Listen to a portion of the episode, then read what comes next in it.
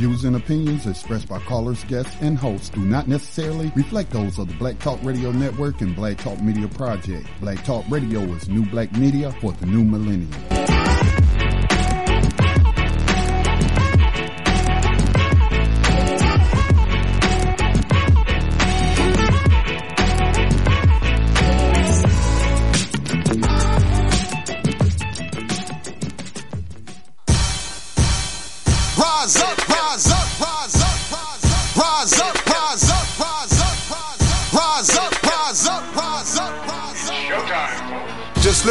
rise up. Let your wise rise up. See the signs of the times. If it's time, rise up, rise up. When death and hell dwell among all God's people. When those we chose and trusted have become completely corrupted and inherently evil. When the feast that feeds you starves our father's children. When snuff, porn, and pedo forms begin to get top billing, rise up. When famine claims millions. When justice gives blind eyes to billions. When the Lord's anger is no longer feared. If his protection is gone and your enemies are near. If you've seen the seas spill over and the mountains shake, break, and fall. If the moon ever turns blood red and you can't see the sun at all, rise up. No matter if the prize is high in the skies or deep. Peace and welcome to New Abolitionist Radio on the Black Talk Radio Network, a program that seeks to educate, inform, and agitate on the issue of 21st century legalized slavery. Hosted by social activist and spoken word poet Max Parthas, with New Abolitionist and actionist Johanna Laya, and Black Talk Media Project founder Scotty Reed. On this program, we discuss recent news on legalized 21st century slavery and human trafficking, along with projects and people who help combat it. Today is the June 28, 2017 broadcast of New Abolitionist Radio. We are seven weeks away from the Millions for Prisoners Human Rights March on Washington, D.C., August 19th. It's push time.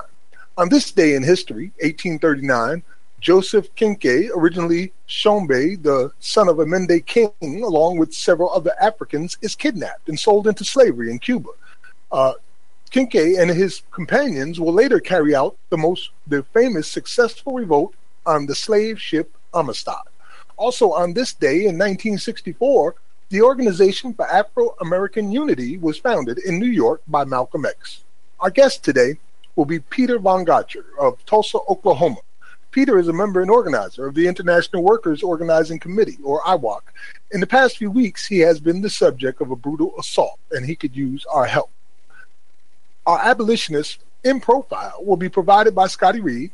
A writer of the 21st Century Underground Railroad is Ledura Watkins, who was released from prison this month after serving 42 years for a crime he did not commit.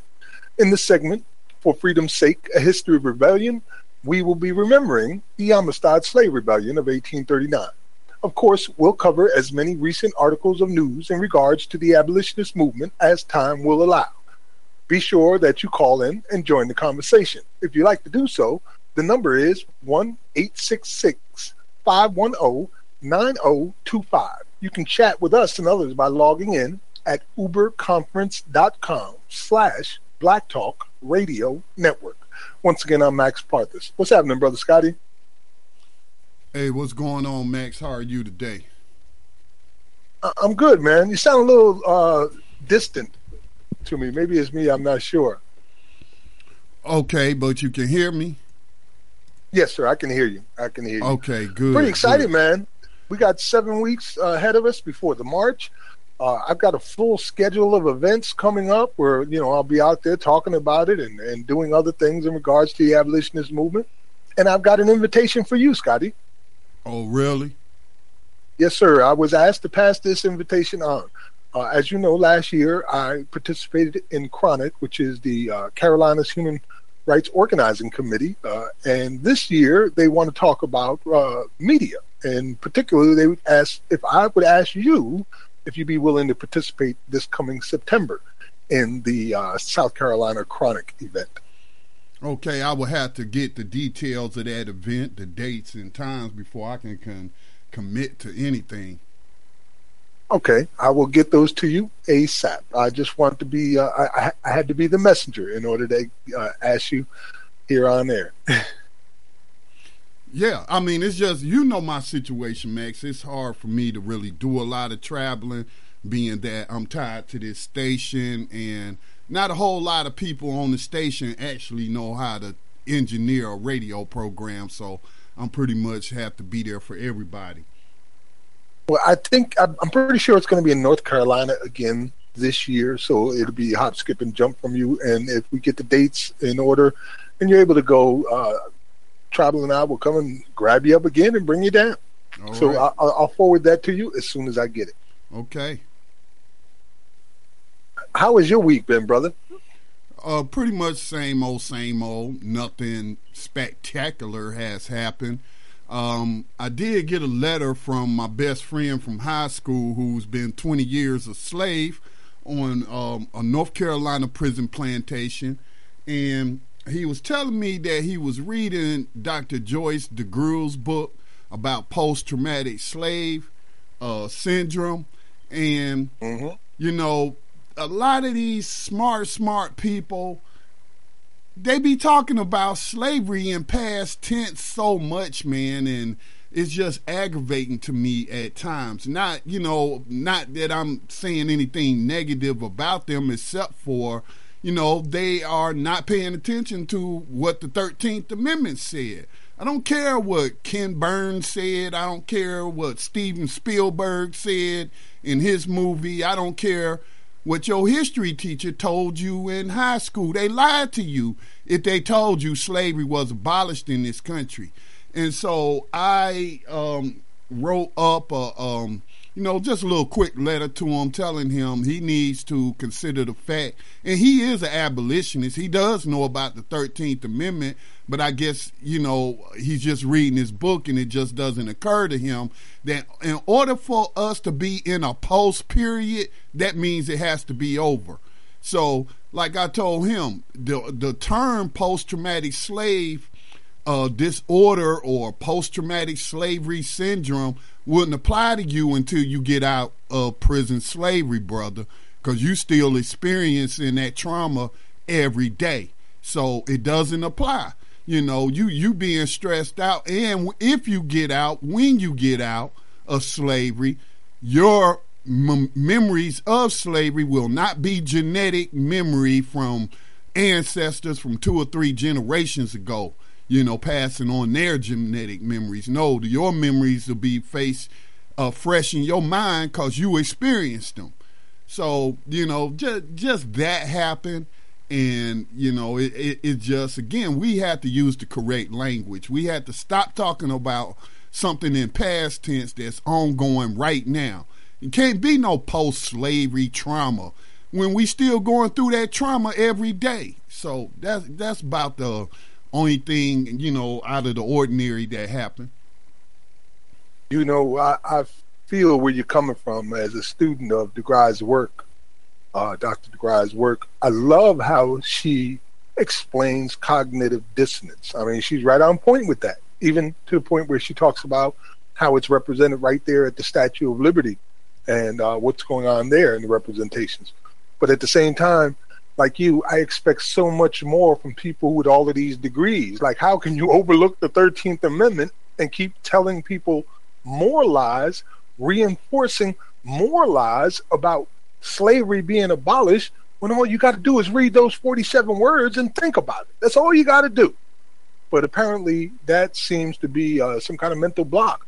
And one other thing, Scotty, I did get the information uh, was sent to me in regards to the Chronic event, and it's in September 15th through 17th, I, I, I believe, and it'll be in Greenville, South Carolina.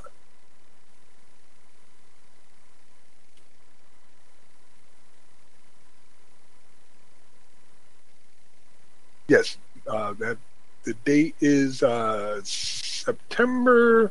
I'm, I'm, looking at the video that they sent me here, and yeah, the I believe it's 15th. Got to scroll through it a little bit here. Yeah, we'll just look at that later, Max. I'll, I'll take a look at it. Okay, brother. Okay. Well, that's cool, man. I got a little bit of uh, state hopping going on ahead of me too. I'll be in Ohio on the 26th through the 30th out there doing a panel discussion on the 13th Amendment and the film The 13th.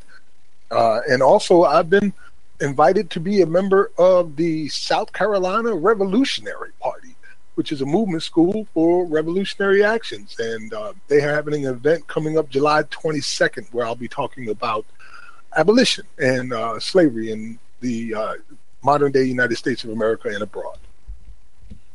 I'll put all of that on New Abolitionist Radio. If anybody's following our work and want to see us in person, you can always come by and check us out at these events. Um, got a friend coming on today, Scotty Peter Von Gotcher. Uh, he's been a big supporter and an abolitionist comrade for quite a while now. I believe we met through IWOC, the uh, International uh, the Incarcerated Workers of the World Organizing Committee, and uh, he's out in Tulsa, Oklahoma. And for those that don't know, Tulsa, Oklahoma has a very deep history of racism and brutality. And apparently, our friend Peter has been the subject of some brutality out there uh, just recently. I'm not familiar with this story, but I know he's in need of help right now. And uh, figured we have a conversation with him today about the general subject as well as about what we can do to help him out. Yeah, so um, yeah, you, anytime you want to get started, I believe he's on the line now. Do you want to go ahead and get started? Uh, unless there was anything else you want to add for the week that has passed, uh, sure, we can. Yeah, I, I, can't think of anything, man. I, I, I really can't, except for um, just trying to make sure that as much as possible, I remind people about the upcoming march in uh, on August the 19th in Washington D.C at Lafayette Park. Here's a quick thought before we bring Peter on. I know the march and rally was originally scheduled for uh, the Washington Mall, and perhaps some of the speaking area might have been in front of Abraham Lincoln's uh, memorial hmm. statue, right? And so when I heard that it had been moved to Lafayette Park across the White House, I was kind of like glad because just having the specter of that hypocrite, all right, the man most responsible for the 13th Amendment, who who and I'm not saying he wasn't an abolitionist. I'm not saying that he did not think slavery was wrong. Okay, but his racism is well documented, and the 13th Amendment speaks for itself, as well as his le- letters to uh, what would later become uh, Confederate congressmen. And so I, you know, a lot of that again speaks to all of these things that's supporting this myth in this lie. And he's widely credited with abolishing slavery, signing that into law, and everybody washed their hands of the institution. Oh, we finished the job. And the job is far from being finished. And I know he knew being that he was an attorney, he knew the impact that that loophole was going to have, but it was more important, as he stated oftentimes before the Civil War and during the Civil War, his aim was to keep the Union together. And in order for him to bring these Confederates back in, if that means he had to make a concession to them to allow them to practice a new form of slavery, then that's what he did. I mean, it's not Scotty saying this. This is what the records say. So I was glad that it was being moved from the Washington Mall to Lafayette Park. That's all I got, Max. You're right, man. And one of the things that you you just mentioned, uh, there was an addition to that that I'd like to add on to, is that we didn't even set up guards to protect it from coming back. Like there was nobody who said, you know, you better watch out because if you don't kill this thing completely and utterly, it is such an all encompassing demon that it'll grow right back. It'll come right back at the first opportunity. So when it did come back, nobody was there, you know, minding the floor. It was nobody paying attention. And for 150 years, we lived through more slavery and human trafficking until uh, somewhere in the uh, early 2010s. And then things started to change and people started to wake up en masse again. So this time, let's make sure we leave some guards behind. With that being said, I'd like to introduce our audience to our brother here, Peter Von Gotcher, out of Tulsa, Oklahoma. Welcome to New Abolitionist Radio, brother. Hey, how are you doing? Can you hear me? Yes, sir. We can hear you. How you doing, brother? Everything good? Welcome. As can be. Yeah, yeah. Um, I'm, uh, yeah, I'm, I'm recovering uh, well, and I'm in a safe space. So yeah, I'm doing pretty all right. Good, good. I know you was having some problems uh, with uh, housing too, as well. Uh, how are you making out in that aspect? Well, it's still a struggle, but uh, you know, it's one of those things where I have to make a choice between medical issues and getting those addressed, and uh, it housing. So it's been it's been a rough a rough road, but uh, I seem to be making progress. I, I have employment now, um, so I lost uh, because of the ankle injury. I wasn't able to work as a remodeling uh, remodeling houses as I was now I'm uh, I'm working as a clerk at a front desk at like a third shift. So uh so I do have income uh and I, I am uh I you know housing's always kind of been a struggle for me. Uh a lot of trauma and post traumatic stress disorder. It get really hard for certain situations, uh being somebody who's been in and out of incarceration since I was twelve years old. Uh it's been a, a tremendous effort to come to the realization that I do need mental health help after, you know, almost a decade of, of kind of constant, uh, repetitive patterns in my life. So, yeah.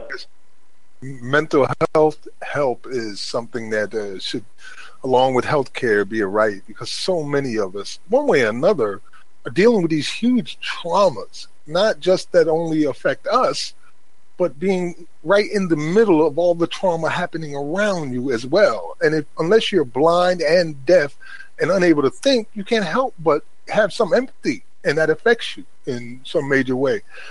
Would you uh, be? Are you interested in sharing the story of how you got assaulted, or is that something that you'd rather keep to yourself? Uh, no, I can I can share the story. Uh, uh, just regular night. Um, kind of late. I didn't have to work in the morning, so I thought I'd grab myself a couple couple beers. And uh, was at a bar I normally go to. Uh, two individuals that I will not name because uh, I don't I don't file police charges, and it wasn't like the police were trying to get charges on them anyway. Um, came up to me, asked me for a light, uh, gave them a light, and then one struck me from the side, and the other one choked me, and uh, another guy jumped in, and then before I know it, you know, PTSD kicks in, so I'm fighting every which direction. Uh, my teeth got kicked in. Uh, I, I fractured my ankle trying to get my uh, stuff back that they took from me. Uh, these guys initiated the conversation with me by by going "N words lives matter," right? You're you're the guy that likes "N word lives matter," mm. and so uh, you know, I corrected them on that. But see, I've known these guys around. I've had issues with them before. I was alone. Uh, they took advantage. You know, and now I'm paying the paying the price for it. So this the hospital. At the hospital, the police didn't even bother to you know file any kind of uh, reports or anything like that. They didn't bother even to look in the the room or nothing. So, so based on the initial uh, verbiage that was uh, aimed at you. This attack is based on your work uh, with the incarcerated and organizing the union, and also in support of Black Lives Matter and the abolitionist movement. Is that basically what we're saying? Uh, I wouldn't go that far. Uh, you know, no one here really gets that deep into it, right? Um, I work with um, the abolitionist movement. Um, makes me kind of an automatic, you know, if you know when police brutality is happening, it, it, it all fits together. Mm-hmm. Uh, police murders, uh, police mass arrests, all that. It all works into the prison system, right? It all works into the the criminal criminal industrial complex they got working out here. So you know, whenever injustices like that do get involved, I do go out and I do. uh protest and march with those groups, and I do go to their meetings sometimes if I can. Um, so working with IWOC has mainly been doing a lot of traveling and speaking and trying to organize groups and get people interested in uh, working with prisoners, you know, going on strike and that are stepping up to fight back on the inside. Here in Tulsa, the racism is so deep, it's so up that anything past that goes maybe an inch deep into it. Oklahoma has a, a, a long history of lynchings and murders, like just as bad as anybody else, if not worse. Uh, we have a we have a whole history that you wouldn't know about, where black uh, towns were established throughout the whole state. Those towns are all but gone. Uh, so Oklahoma is a, a pretty racist place. Tulsa is a super racist place. They have the biggest massacre to cover up. so it's all pretty heavy, man. I mean, people that call themselves anti-racist have very racist views in this town. Uh, so it's it's hard to it's hard to organize out here in Oklahoma without incurring some sort of backlash. And the more militant you are, the more backlash you will incur. Wow. Yeah, they just I understand. Certainly understand. It's all connected, and anytime you're talking against any of that, it's seen as a threat to the establishment, in particular to the police, who uh, are now closing up ranks and fighting back against us in ways that are just mind-boggling when they should be really cons- reconsidering their positions. But uh, what what can, what can we do to help you, uh, Peter? I mean, uh, anything we can do? Well, I I want to first say that the help and support I've received from from the abolitionist community uh, as a whole has been pretty impressive. And uh, the past, I was thinking like, you know, fifty bucks, and uh, and I've gotten a lot of support nationally, uh, and even from from international uh, sources uh, that are involved, in you know, all the way to Poland to Bulgaria to Germany and the UK. Uh, in Mexico. Wow. Uh, there's people, there's prisoners fighting all across the world, you know, and uh, so I, I always uh, support them. So they they really stepped up and supported me. Uh, right now, as far as my being active, uh, as active as I was, probably not for a little bit, but we are developing things here in Oklahoma locally, so I don't have to travel and I can focus on building stuff up here because there are 70,000 prisoners in Oklahoma in a state of 4 million people. Wow. 70,000. Yep. Good God. And Oklahoma's got, not, not as big as South Carolina, and they got more prisoners. Oh, it's small. Like, you know, like we could fit the population into one of these Texas cities. And still with 70,000 prisoners. And this from the place that had uh, the Tulsa, Oklahoma riots. Oh, the massacre, yes. Yes. Well, yeah. Forgive me for using the word riots. Right. The massacre, because it wasn't a riot, it was a damn massacre. It was the only time in U.S. history that we know of that actually airplanes were bombing U.S. cities. And this coming from the white supremacists in the Tulsa, Oklahoma community. You know, they give credit to Guernica for the first uh, first aerial bombing uh, in human history, but that was actually Tulsa, Oklahoma, when they firebombed not from military planes, but from capitalist planes, mm-hmm. from oil barons. Uh, it, it's you know the numbers aren't even they don't even know the numbers anymore. Um, one side says twenty five thousand, another side says thirty. If it was one, it'd be more than enough to really make a change but we're talking 25 to 30,000 entire industries and businesses. I mean, uh, you know, Tulsa, Oklahoma, Black Wall Street had everything you can imagine that we dream of having today in our own community. They had their own bus lines, their own airport, their own schools, uh, black-owned businesses. At one point, they even had their own currency and banks, and it was really what we were all aspiring to achieve. And all it took was just some crazy-ass white folks white supremacists to decide that it would woman. all burn down. Yep, one white woman. That's what it was. Man. one white woman, uh, and they took it out. Um, the I just want to point out that a lot of people don't know a lot of that history, and it's very interesting. Uh, the history of Black Wall Street, not just the destruction of it, and the continued destruction of Greenwood as it is uh, into like a baseball park and a white-owned businesses and, and yoga studios and stuff uh, that history is a history of, of, of, of real white folks work down there. Uh, white folks work for black folks, and it was over. It was over economic jealousy. Mm. The white part of town wasn't progressing as well as the black part of town, and they couldn't handle it. There was a group that defended the area called the African Blood Brotherhood. If you ever get a chance to do any uh, research on them, it's pretty interesting. Wow. But no, it's a it's a history. I got to go to Durham and uh, talk to some local folks in Durham, North Carolina, about the uh, the race massacre and the uh, attack on Green on attack on Black Wall Street in Durham, which was pretty interesting. Hmm. Scotty, would you like to? Do you have any questions you'd like to ask, Brother Peter? Oh no, Max, I don't. All right.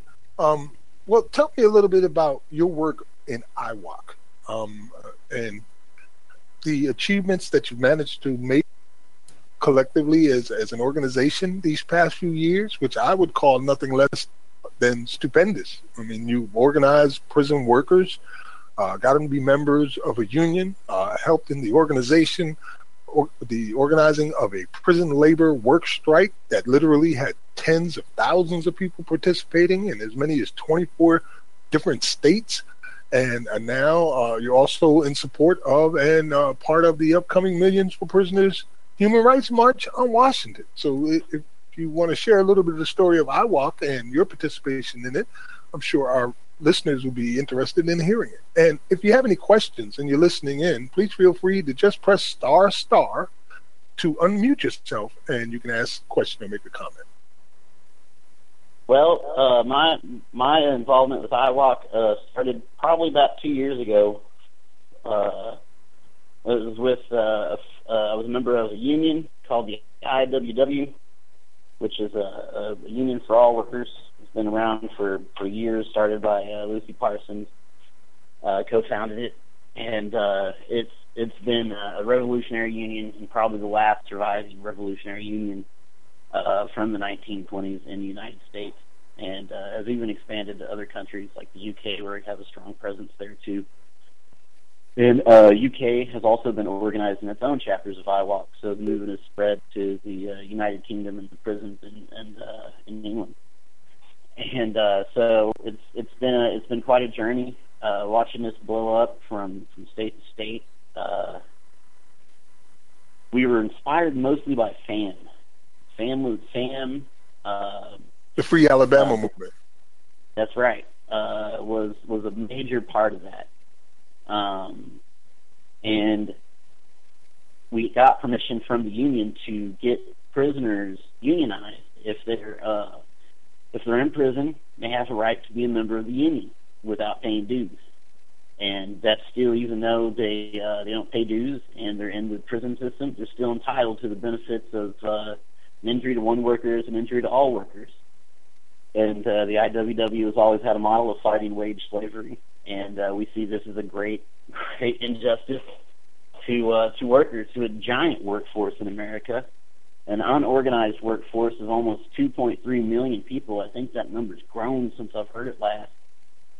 Uh, so the idea was to get those prisoners organized and start using their labor as their weapon. Uh, who runs the prisons? The prisoners do uh, IWOC is is uh, got a lot of ex-prisoner leadership, which I respect and appreciate as an ex-prisoner. Uh, I was worried that, you know, it's like, oh man, a bunch of old hippie activists are going to start organizing prisoners, like they're going to get them killed. so, uh, so I, so I was convinced by another fellow worker who was also a prisoner who had kind of helped found the thing. Um, and she she convinced me to join up, and I've been just kind of running with it ever since. Uh, I don't mind going without a job for a while or struggling, uh, as long as we're out there organizing for the prisoners and getting the attention and uh, support they need, so that way when they step up, we can do our part and step up on the outside. I've gotten to sit down with people from George Jackson University to all across the country, uh, to trade labor unions, um, you know, I got to sit there in, in front of a hundred or so uh, union members, grassroots union members, and tell them that when the prisoners step up, don't scab out on them. You know, and uh, and and letting them know that whenever the prisoners stop working, you should probably stop working with them. it's important that the prisoners, the labor movement, sees these prisoners as something that is taking their job, that is destroying their their unions through insourcing these the slave jobs to these prisoners. And uh, I think there was something I saw on uh, on the internet said uh, convict leasing for slavery. You know, slaves were an investment where the convict just get another one. And uh, uh, you know, convincing people that it's just that easy anymore in the United States. Once you're in prison, you're locked in. You're a part of it some way or another. And so, uh, getting the getting the unions, getting all the people to get behind these prisoners, so that way they can win. You know, give them the best chance of, of fighting back. And we see this as a path to uh, abolition. You know, as a student of fractal geometry and chaos theory, I love how you presented that because we witness all of that here New Abolitionist Radio. Just as the Free Alabama movement inspired I IWOC, they also uh, were an inspiration to us, and we have been in communication with them over the years and helped them to better understand the Thirteenth Amendment, which they took under uh, you know advisement and began to really focus on it. So to watch all of these different parts come together, inspiring each other to do something, is a beautiful thing, and I suspect that it's going to grow much larger than it is now after the August 19th event. And God forbid we actually have uh, disclosure hearings where Congress will, uh, you know, talk about and investigate the 13th Amendment and its effects that it has had on this nation. I think the entire world will be up in arms at that point. So, yeah, it's definitely a beautiful thing to see. Um, is there anything else you would like to add this evening, um, Peter, to uh, the conversation, um, or you want to point out? No, um, you know, we just had IWOC just had our last uh, conference, and uh, you know, there's been a lot of things that we've struggled with as an organization. But you know, uh, I'm very proud to be a part of a union and a part of an organization that's led by ex-prisoners and prisoners on the inside, mm. who uh, that can that can still continue to keep this fight going because this is a protracted battle, and uh, it's it's it's very much you know important to keep fighting no matter yes. what. Yes, sir. It is certainly important to get, keep fighting because for the first time in a very long time, we have an end in sight. There, there is an end game. We can see a light on the horizon other than right. just constant struggle. And that's uh, mainly because of the courageous acts of people like yourself and IWOC and other organizations and groups that have decided that they will no longer remain silent and uh, they've gotten their priorities in order and they want to knock this system down that is uh, really controlled by white supremacy and is extremely oppressive not only to people of color but to everybody around them. So thank you for your work and your dedication, Peter. And if you ever need us, brother, we're just phone call away. You know what I mean? Right on, man. Solidarity. Thank you, everything for all everybody for all their support, and uh, keep up the good fight. One more question, brother. Oh, go ahead. If somebody wants to support IWOC in any way, whether it be through funding, donations, uh, assistance, volunteering, letter writing, is there uh, any way that they can contact and offer their services? Yes, there's a, uh, there's a new webpage, and it's uh, you can find it through the iww.org uh, webpage, and we have all sorts of information um, we're the incarcerated workers of the world, and uh, we're a part of the industrial workers of the world. And so, awesome. Yes, we uh, we have all kinds of benefits, and if anybody wants to join, I mean, there's all kinds of benefits for IWOC people. You don't have to be a member of the union to get involved in IWOC work. Uh, so, you know, solidarity. God bless. You know, thank you guys for everything. Have a have a good week, and uh, let's let's win the strike. Indeed, brother. You go ahead and get some rest. I hear you yawning, and that third shift must be killing you while you're in pain as much as you are. So God bless. and have a have a great night and get you some rest, brother. All we'll right, be safe, Peter. Peace. Later. Thank you. So there you have it, our brother Peter Von Gotcher out in Tulsa, Oklahoma, discussing IWOC, the history of Tulsa, Oklahoma, Black Wall Street, and the uh, organizational uh, aspects of what's happening now as a collective in this fight against modern day slavery and human trafficking, whether it be behind bars or on the street. Any comments, Scotty? Um, no, except I appreciate the work that they do on behalf of prisoners, and it is much needed. These are workers. These people are working for some of the major corporations in the world, and their labor is being taken advantage of. And, you know, of course, it's slavery. And I just don't understand why other unions have not gotten involved. Of course, we know the police union and the prison guard union support slavery, but what about these other unions as they are being replaced by machines like I will, that was a subject today on Tanya Free and Friends about all of these retail stores laying off cashiers and and these um, grocery stores replacing cashiers and other workers. Um, then I read an article in the Silicon Valley you know, there is a company that's working to replace all of the McDonald workers, you know, from the cashier to the person who makes the hamburgers or the biscuits in the morning or, or whatnot. And I'm just thinking to myself, you know, what's going to happen to all those displaced workers? Yeah, you fighting for 15 now, but in 15 years, your job your industry may totally be done by robots. And then where you think they got a place for you? They got a place for you on that prison plantation. So you would think more unions would recognize this and be involved, but sad to say, you know, some of the bigger um, big name unions out there, like the AF, uh, what is it, the auto workers unions, they got several of those, UAW and, and the other ones. I don't see why they're not involved in in uh, opposing 21st century slavery because it threatens their jobs as well. And it certainly does.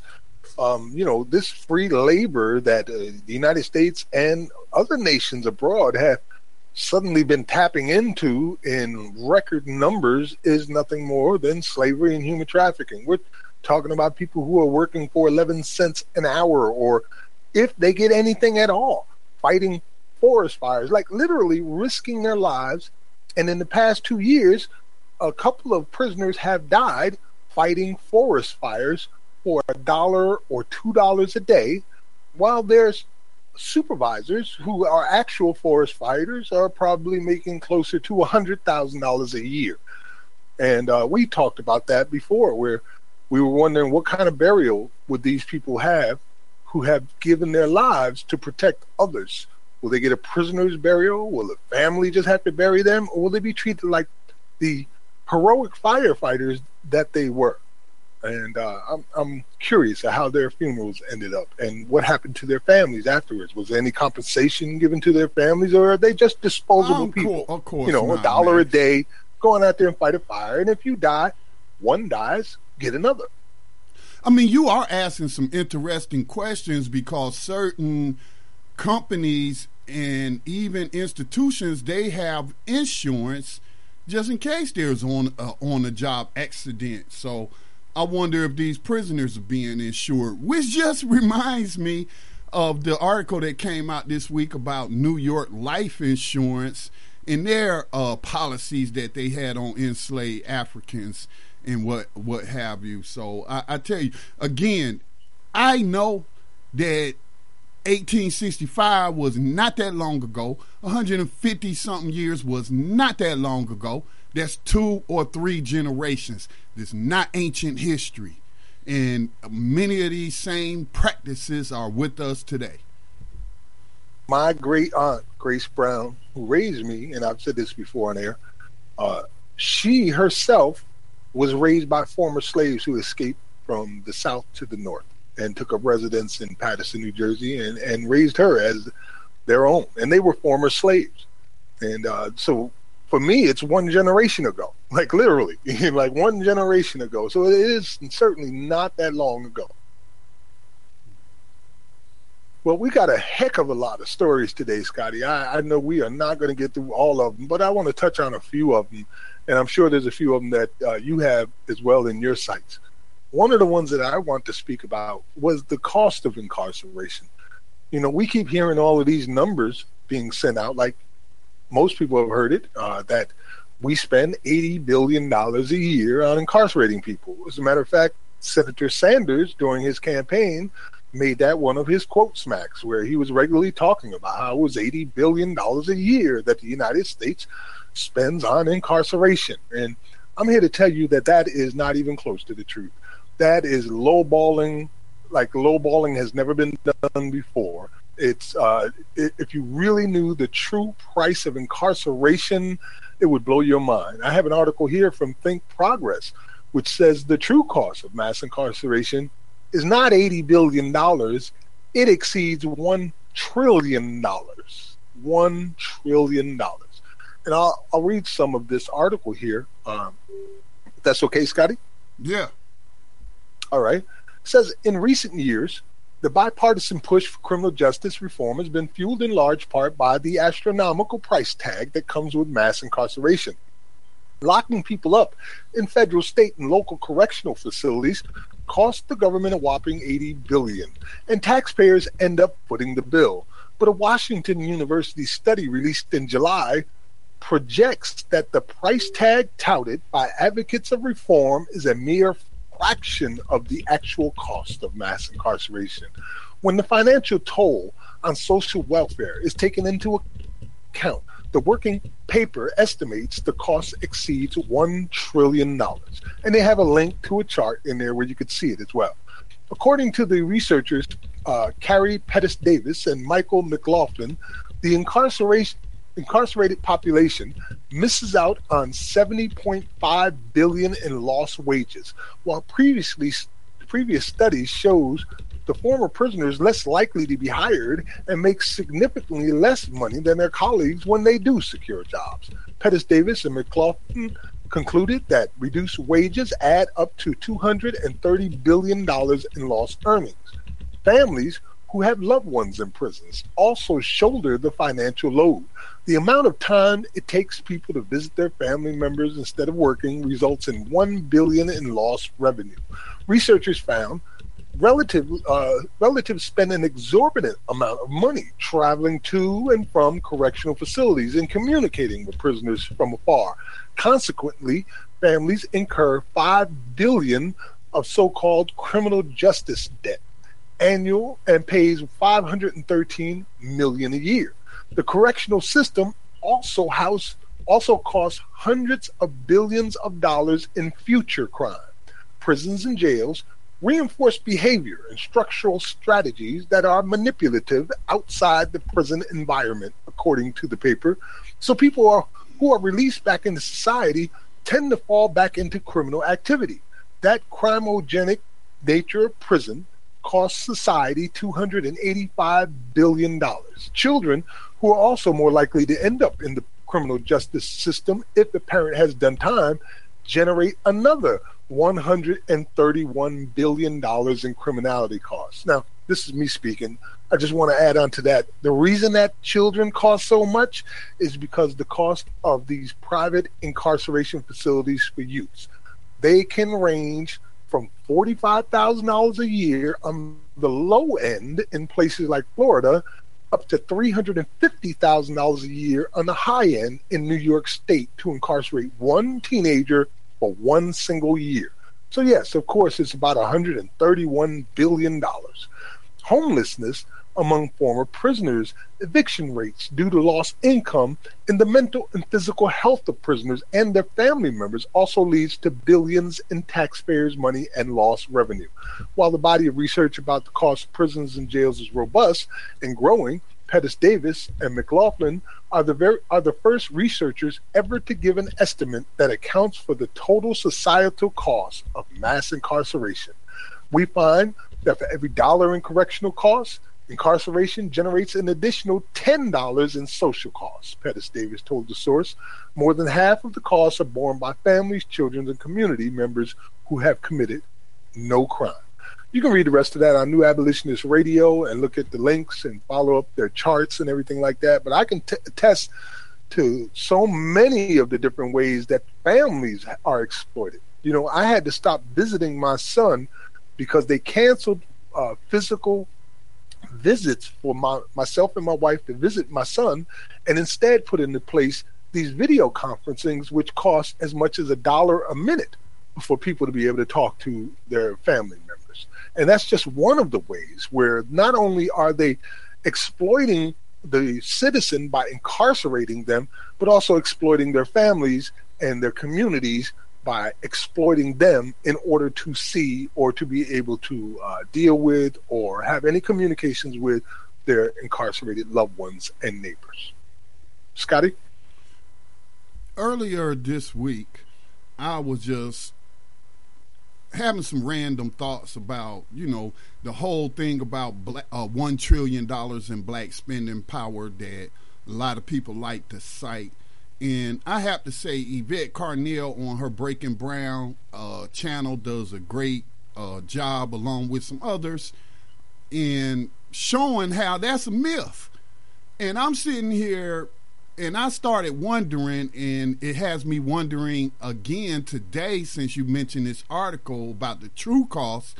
How much of that one trillion in so-called spending power is being spent on services connected to modern day slavery and human trafficking? You know, like attorney fees, like probation fees, uh, um, phone calls, like you just mentioned, sending them some extra money so that they can purchase real food from the canteen as opposed to that roach infested, rat doodoo infested uh, slop that many of these prisons are, are, are being served from some of those private contractors. So I will I wonder if um, anybody has ever looked at that and broke down that so-called one trillion dollars in spending power annually and how much of that is going into uh, you know, the uh, modern day slavers' pockets, whatever industry, you know, they are in that's connected. It's a huge number, Scotty. Um, we're talking, we're not talking about no small industry. We're talking about an industry that has collectively embedded itself into every aspect of our society as we know it today.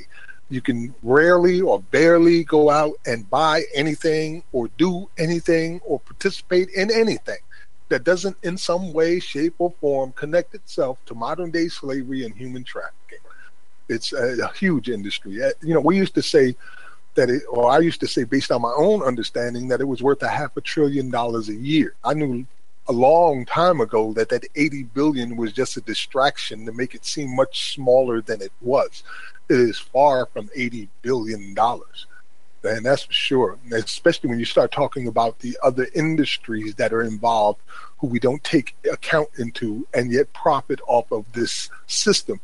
I mean, the bail companies aren't even included in their in their discussion there. That's not part of their their discussion, but the bail companies are worth billions upon billions of dollars. They are rolling in all of this money every single year. And they are so uh, onerous and so involved in the community that you can't help but see them whenever you go to communities in poverty. You'll see two, three, four, five bail bonds office lined up like, you know, they're, they're more of a franchise than McDonald's. You could have four or five of them on the same street. And I've seen them with my own eyes like that.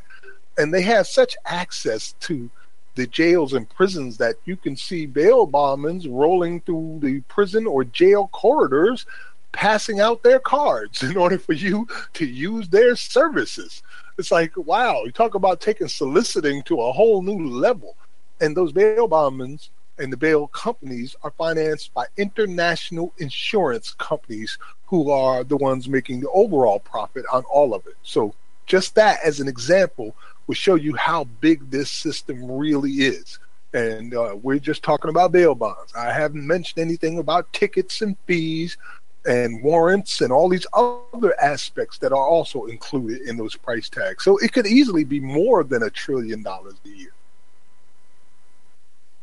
And the reason I bring this up is because it's a lot of things that are being said and not purposely to be um, misleading Okay, they're not on purpose trying to give us bad information or anything like that. It's that they have incorrect information, and if you're basing your your analysis or your theories or anything like that on incorrect information, then it, it's just going to be incorrect.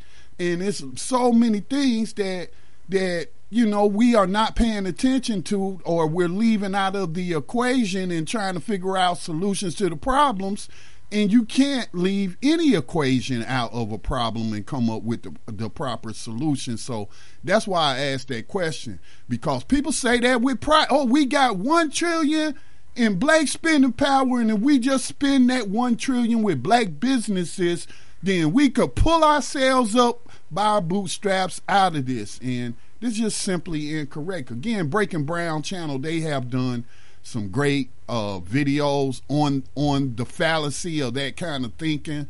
Um, but again, Max just told you, and we know who's locked up the most in private prison slave. Um, I mean, excuse me, in modern day slavery in this country.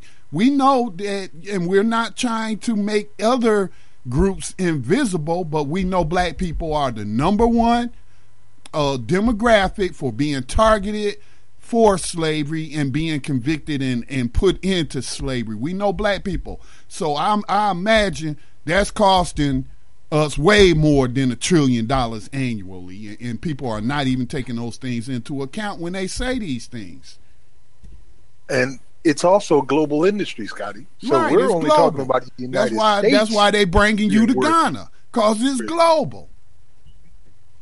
Yep. And that, uh, and that fact, right there, Max, that right there, when I hear people, well, all we got to do is just leave the USA and go to Africa and everything could be all right. We're going to have to work hard and all that. But at least we'll escape racism, white supremacy. Then you get over there in Africa and you find out that hell, the DEA got offices in Africa and prosecuting the drug war, the illegal drug war uh, in Africa, and that, you know, if you want a job in Africa, chances are, you know, the largest employer is going to be you working as a prison guard or overseer, you know, enslaving other Africans. So again, we have to we have to include every variable in the problem when we're trying to come up with these solutions and ignoring any element is only going to lead to flawed so-called solutions.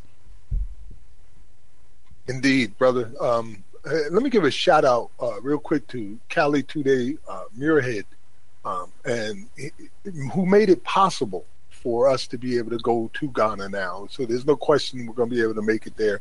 Just the only thing stopping us might be stopping us is if we have any issues with our passports or anything like that. But yeah, shout out to uh, the brothers who made it possible for us to be able to get out there you know, um, you mentioned how we can't escape by going to Africa.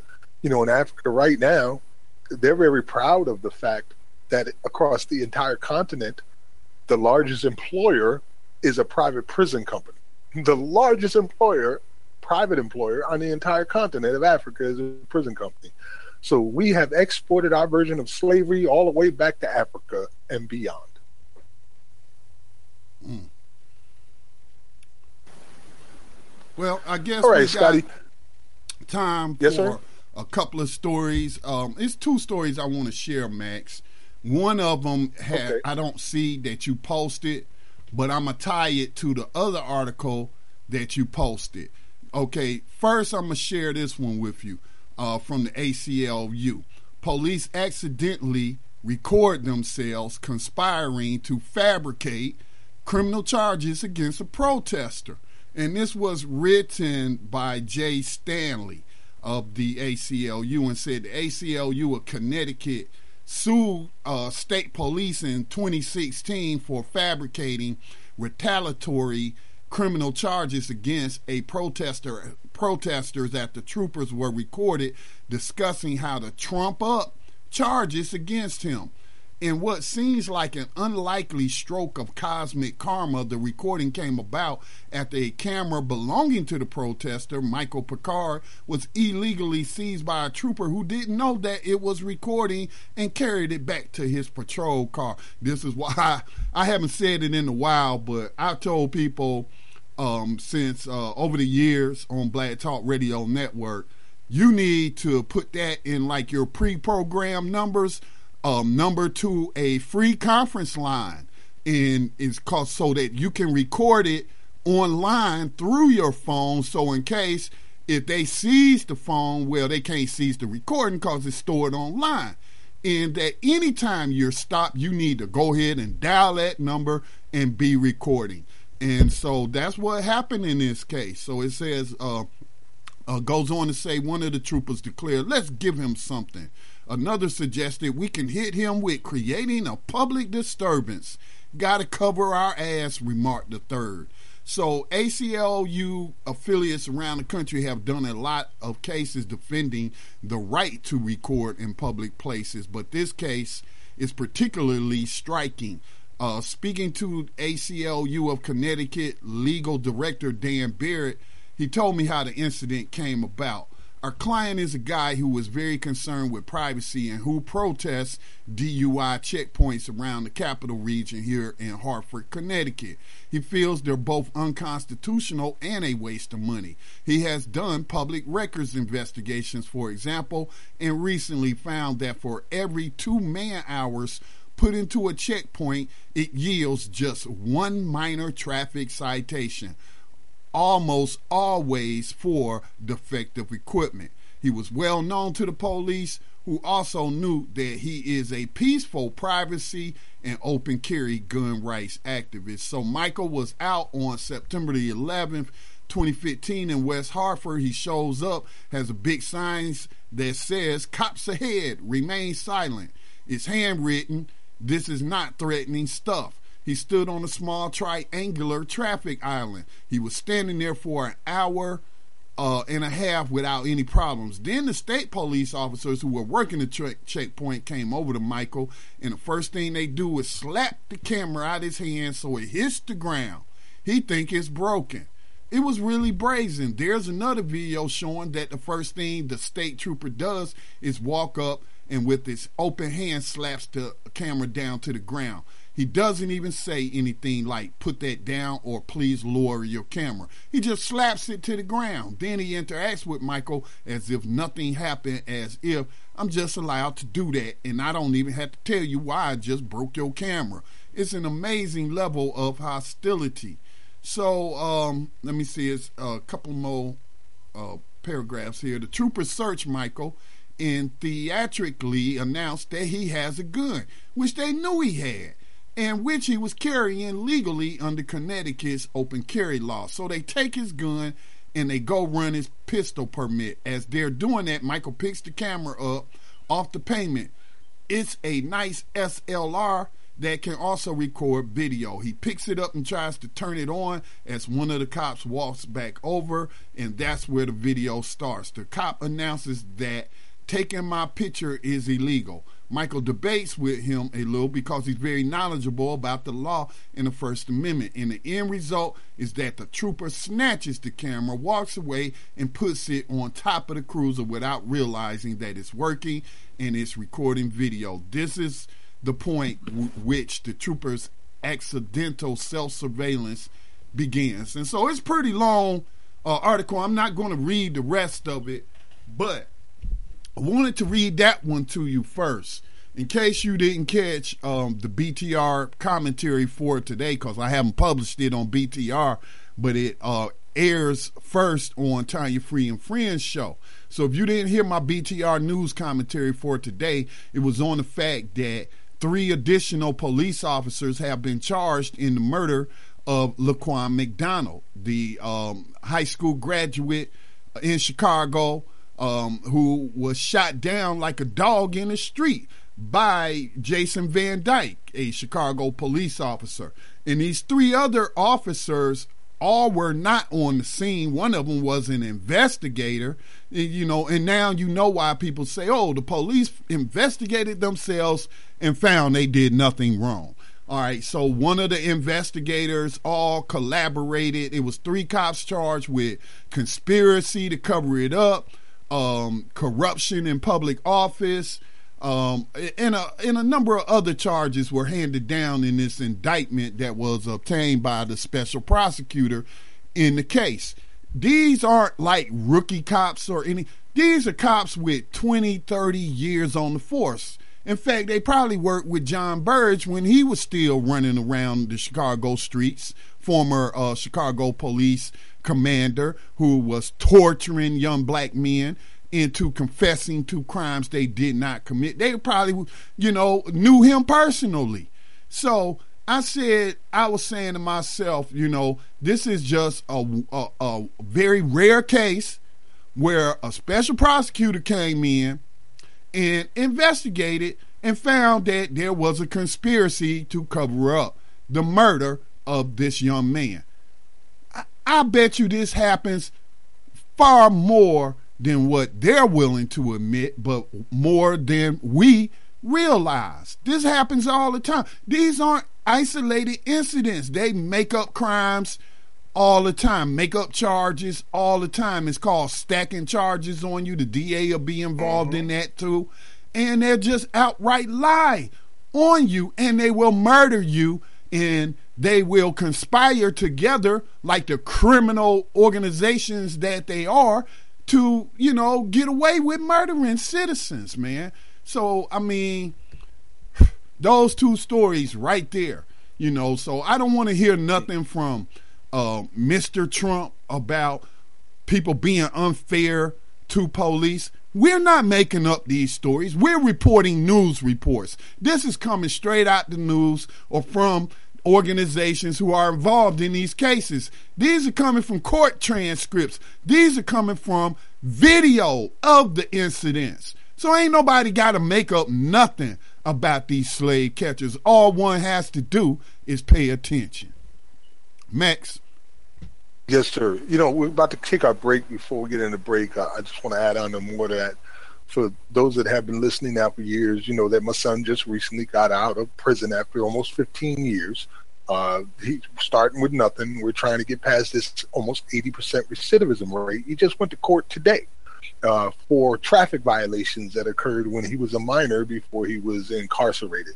And my wife just walked in and told me that you know he contacted her and let her know that they dismissed all of the charges except for one, which results in a five hundred dollar fine.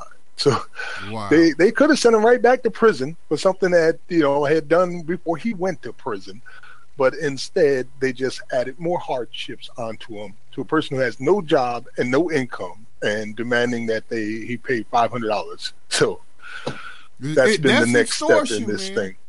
That's extortion. It is extortion, man. It is extortion. It's this even when they don't consciously try to put you in prison, they're unconsciously part of a system that is designed to do exactly that. And they play their roles to the hilt. You're listening to New Abolitionist Radio. We're talking about modern day slavery and human trafficking. We're going to take a couple of breaks and we'll be right back after these messages.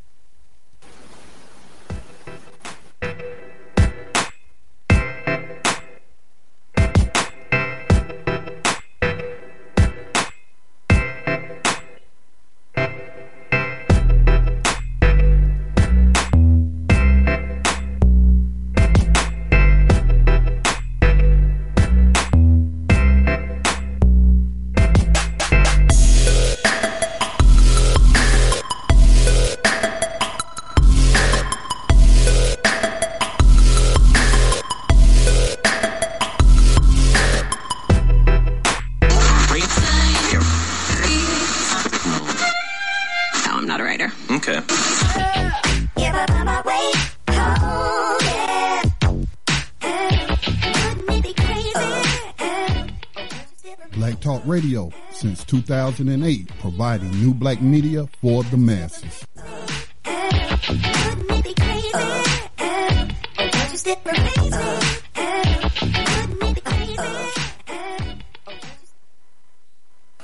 Peace and welcome back to New Abolitionist Radio. Um, if you're on the line and you'd like to chime in, make a question or a comment, uh, please just press star star on your cell phone, and that will unmute you, and you can go ahead and make your question or comment. We always love to hear from our listeners who uh, often have very insightful things to add to this conversation. So uh, feel free to do that now if you are interested or so inclined. All right. Well, um, Scotty, one of the things that I wanted to get on was an okey doke that is going on out in Ohio. Um, I'm trying to pull up the story now, but apparently there is uh, two types of. Oh, here it is. There's two types of articles going out, and it's the same old social media okey doke that they always try to pull on us to make it look like they're actually doing something about incarceration and giving us false hope when all the while they know they have already planned on what to do. In a news article that came from the dis- dispatch.com, it says that a proposed sweeping rewrite of Ohio's criminal laws includes a provision that would allow the state to release hundreds of low level nonviolent inmates when the prison population hits 47,000. The state prison population last week stood at 50,093, 3,093 above that threshold. The change is among hundreds recommended by the Ohio Criminal Justice Recodification Committee, which on June 15th completed a two year task of rewriting the entire state criminal code. The result is a 4,017 page bill submitted to the General Assembly. The committee composed of judges, legislators, prosecutors, law enforcement officials, and others. I guess prisoners are the and others, but I doubt it. They don't never put their voices into these conversations. But anyway, it was voted 18 to 2 to recommend the overhaul. Other changes include the return of a version of bad time for inmates who misbehave in prison, reduced add on sentences for crimes committed while in possession of a gun, expanded opportunities for offenders to obtain drug treatment in lieu of prison, and an increase in the theft amount that triggers a felony charge to $2,500. Now, I'm not going to read that whole article my purpose in, in just pointing it out was giving that what they're doing is they're giving people hope. they're saying, look, we have an opportunity like California had. Our prisons are overflowing to the brim with bodies. And we know in this particular case, considering Ohio's uh, disparaging incarceration rates of black and white, are filled with black and brown bodies. But at the same time, they never have any intention of letting any of those men or women go. They, they just don't. And they know it because that is way too much money. I can't quote the exact amount, but we did the math here on New Abolitionist Radio when they had to redo, uh, re- release 4,400 prisoners, and it was in the hundreds of millions of dollars a year in income. They're not going to give that up. And here's the other article that I want to read to you, which came in from my uh, Dayton News, my Dayton Daily News, and it tells you what their actual intentions already are. Columbus, Ohio's overcrowded and costly prisons have stymied state officials for years. But Department of Rehabilitation and Corrections Director Gary Mohr says he has a plan to keep 4,000 offenders out of state prison and it'll save money. When Mohr began his corrections career in 74 as a teacher's aide, there were just 8,300 inmates in Ohio prisons. Now, DRC employs 12,242 incarcerated, 50,552, and spends $1.67 billion a year. Mohr, who has led DRC since January 2011, has pushed reform, but the changes so far have failed to move the numbers south. Now, Mohr is advancing a plan embedded in Governor John Kasich's budget proposal that will pay counties to keep low level nonviolent felons out of state prisons. The program, which would be voluntary, would pay counties $23 per day per inmate not sent to state prison. It costs DRC an average of $67.84 to incarcerate an inmate for a day. Counties would use the money for enhanced supervision, electronic monitoring, drug treatment, or other sanitations and remedies deemed appropriate by judges handling the criminal cases. What I'm going to try to do over my last budget here is to try to reform, try to make a big difference, and not just tinker, Mohr said. So apparently, instead of actually just releasing innocent people who are in there for nonviolent, drug related, or uh, debtors' uh, crimes, they're going to send them through another system which allows uh, monitoring, incarceration in local jails, drug treatment, whatever it may be, in order to get more money into the state's coffers and to create a multitude of new jobs, all based around the criminality of the Ohio citizens. Scotty? Yeah, I don't have anything to add to that, Max, other than you know what's been written all already. But I mean, this beast is a monster, man. I mean, that's kind of like uh, I'm saying the same thing basically, but yeah, it, it's just the tentacles, man, just permeate this society, man. It's like I don't. Uh, do we just rip it out, or do we need to take a, a uh, surgeon's knife, you know, and, and, make surgical incisions and, and what have you. But let me say this, Max, about the system. Um, this is one of those cases where I do say the system is broken. Didn't you mention once before that this is the only country that still operates a bail system? Uh, the, one of two. Uh, us and the Philippines are the only two nations on earth that allow a for profit bail system. And I wonder why that is. According to the other nations, they see it as immoral, unjust, unethical, and criminal of the highest order for you to be putting these uh, for-profit bails, Uh, uh, I, I, guess the, put these on to the people of the United States and in uh, Philippines as well. And so also, hunting people for pay is criminal. And I mean, it also just flies in the face of the whole notion that you're innocent until proven guilty. Well, if I'm innocent, why I got to be in jail? Why do I have to be in jail into my trial? I mean, in certain cases, if you have evidence of people who have been murdered, then you just don't. I mean, who are murderers or rapists or committed some heinous crime. If the evidence is that strong, then you know, just don't, just don't take them. I mean, don't give them bail. Period. But in these other cases, where especially most of the cases where it's nonviolent, why should there even be a bail system for those type of crimes? It's a well, tough. We one, know. Go ahead, Scotty. I'm sorry. No, I was just saying it's a tough one, man. I had to think more on it. Well, one of the things that we do know is that this bail system is a violation of the Eighth Amendment, which uh, guarantees us protection from uh, exorbitant prices like this, exorbitant costs, and and such things as bails. They don't take into account a person's ability to pay them. They just put these numbers out there, which basically guarantees that you will stay in prison for as long as it's necessary for you to be there until you can get out. What I just told you about my son is an example. You just find a man a job who has no job and no income, $500. Where do you think he's going to get it from? Like, really, where do you think he's going to get it from?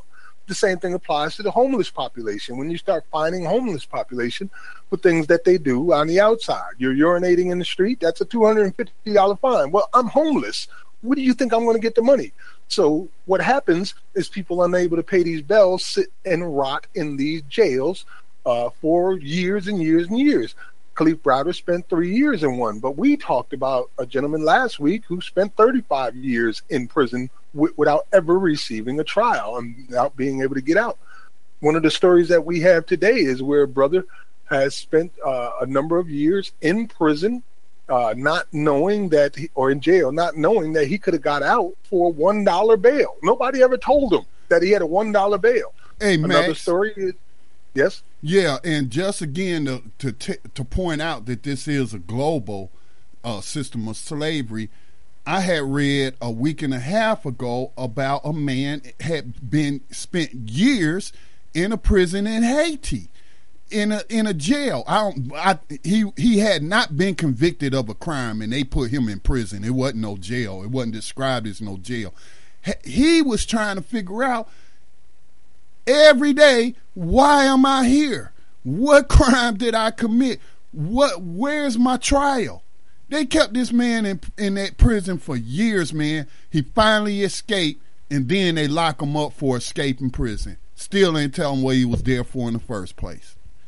And I know a person, an activist in Hawaii. I spoke to her a, a month or so ago. They can't locate her brother. He been missing in the system for eight years. He's probably dead, but you know I didn't want to say that to them. But man, it, people just have no ideal unless it's affecting their families.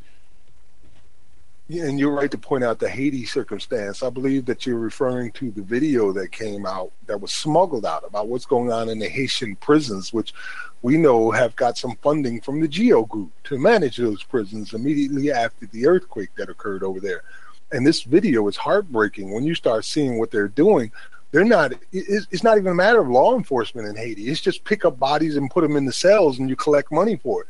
There's no prosecutions. There's no charges going on. Like the gentleman that you mentioned who spoke in his own words in this video how he was picked up for no charges tossed in there hasn't seen a lawyer and has been inside for years inside of this prison which is a crime against humanity. If you just see what's occurring it looks like a land-based slave ship and that's exactly what it is Meanwhile, they're using these uh, cruel and un- inhuman uh, methods in order to uh, create an economic boom where people are getting work and jobs to manage these prisons.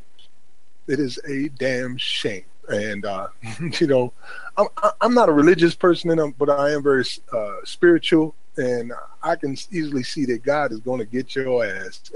you are going to have to you're going to have to pay up for this at one point or another. Trust.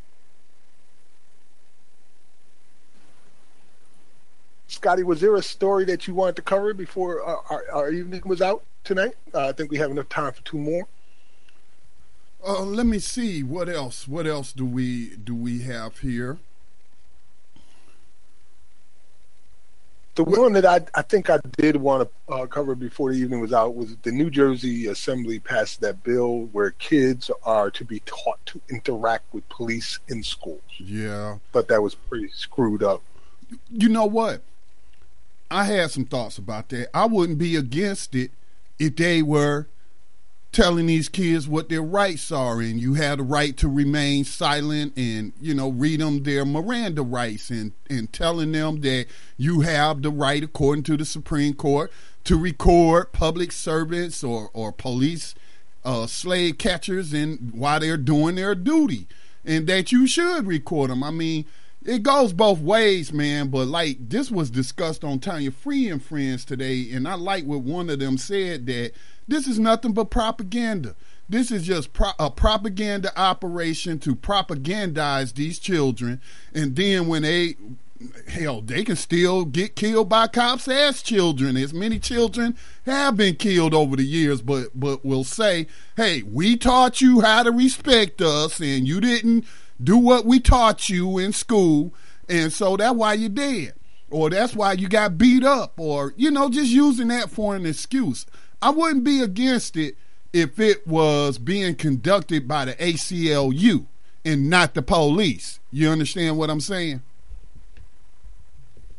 Oh, certainly, I understand what you're saying. Basically, what they want to do is raise up a generation of docile uh, children who will become docile adults and do anything that the police tells them, even when it violates their rights.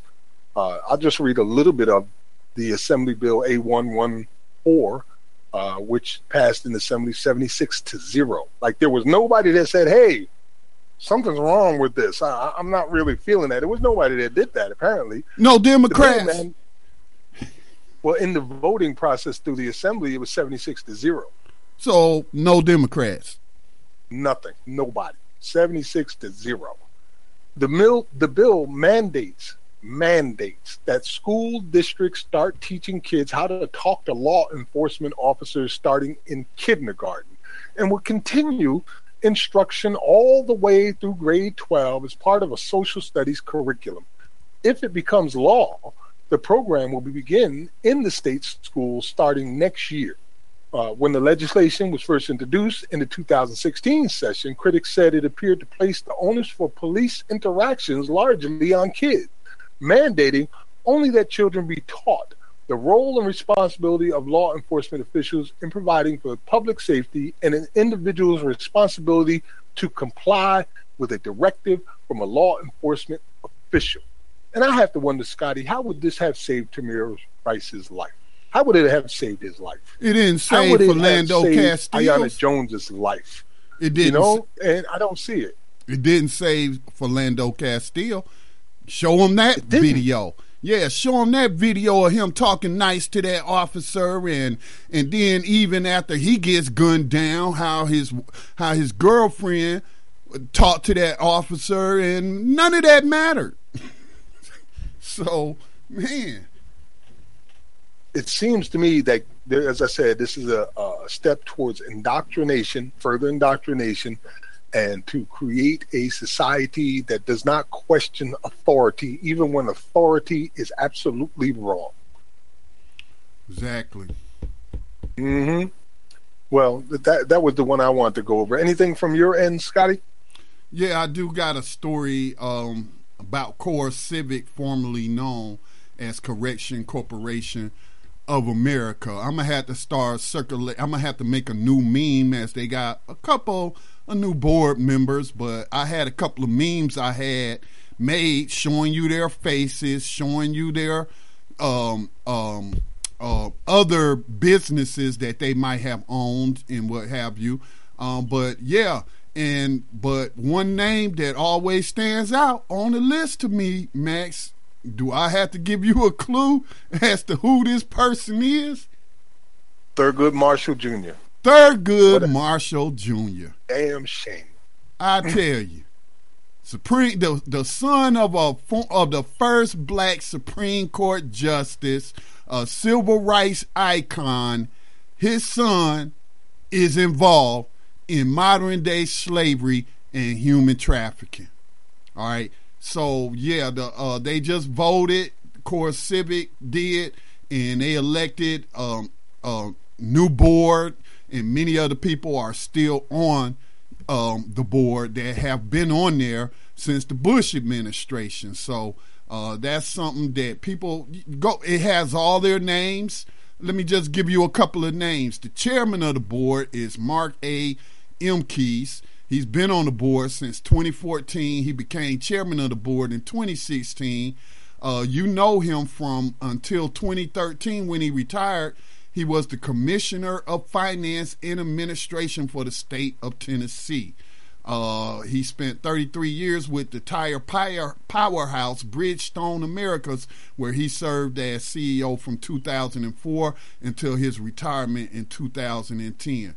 Donna M. Alvarado on the board since 2003. She was once Deputy Assistant Secretary of Defense at the U.S. Department of Defense. She also served as counsel for Immigration and Refugee Policy Subcommittee of the U.S. Senate Committee of the Judiciary and a staff member of the U.S. House of Representatives Select Committee on Narcotics Abuse and Control.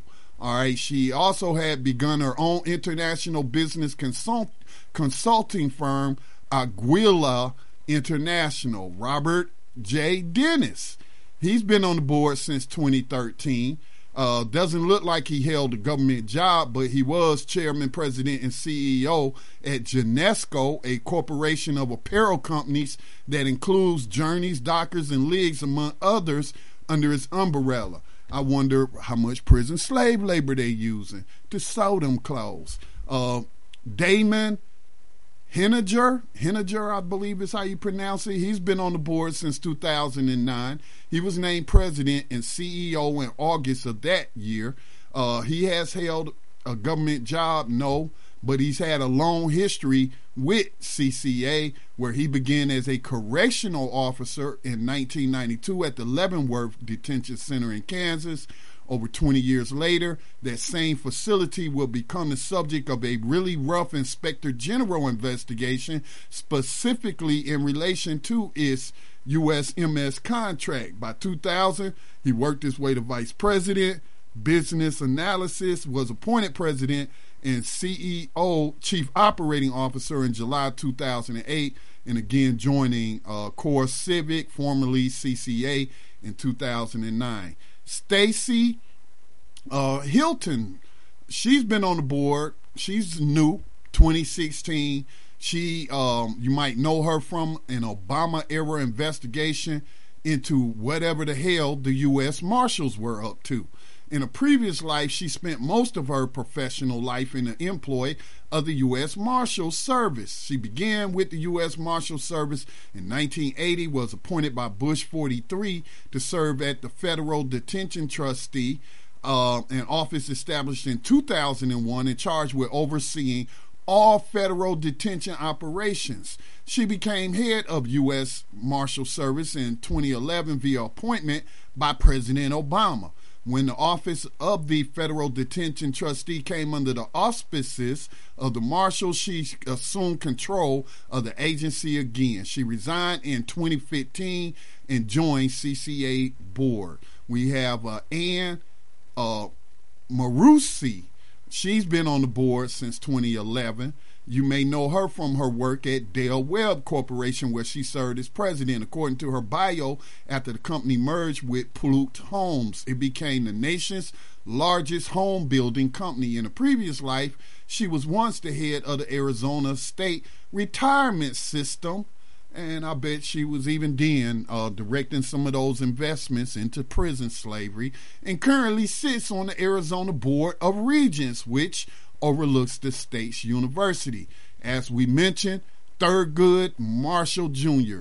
Been on the board since 2002. His father, famed Supreme Court Justice Thurgood Marshall, a well respected lawyer in his own right, he served as the Director of Legislative Affairs to Vice President Al Gore and Cabinet Secretary to President Bill Clinton a position which, according to his company biography, had him serving as liaison between the president and various executive agencies.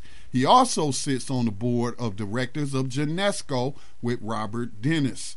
Uh, got just a couple of more. Charles L. Overby, been on the board since 2001. He's from the newspaper business, you know, um, the media that likes to portray certain people as criminals and and worthy of slavery.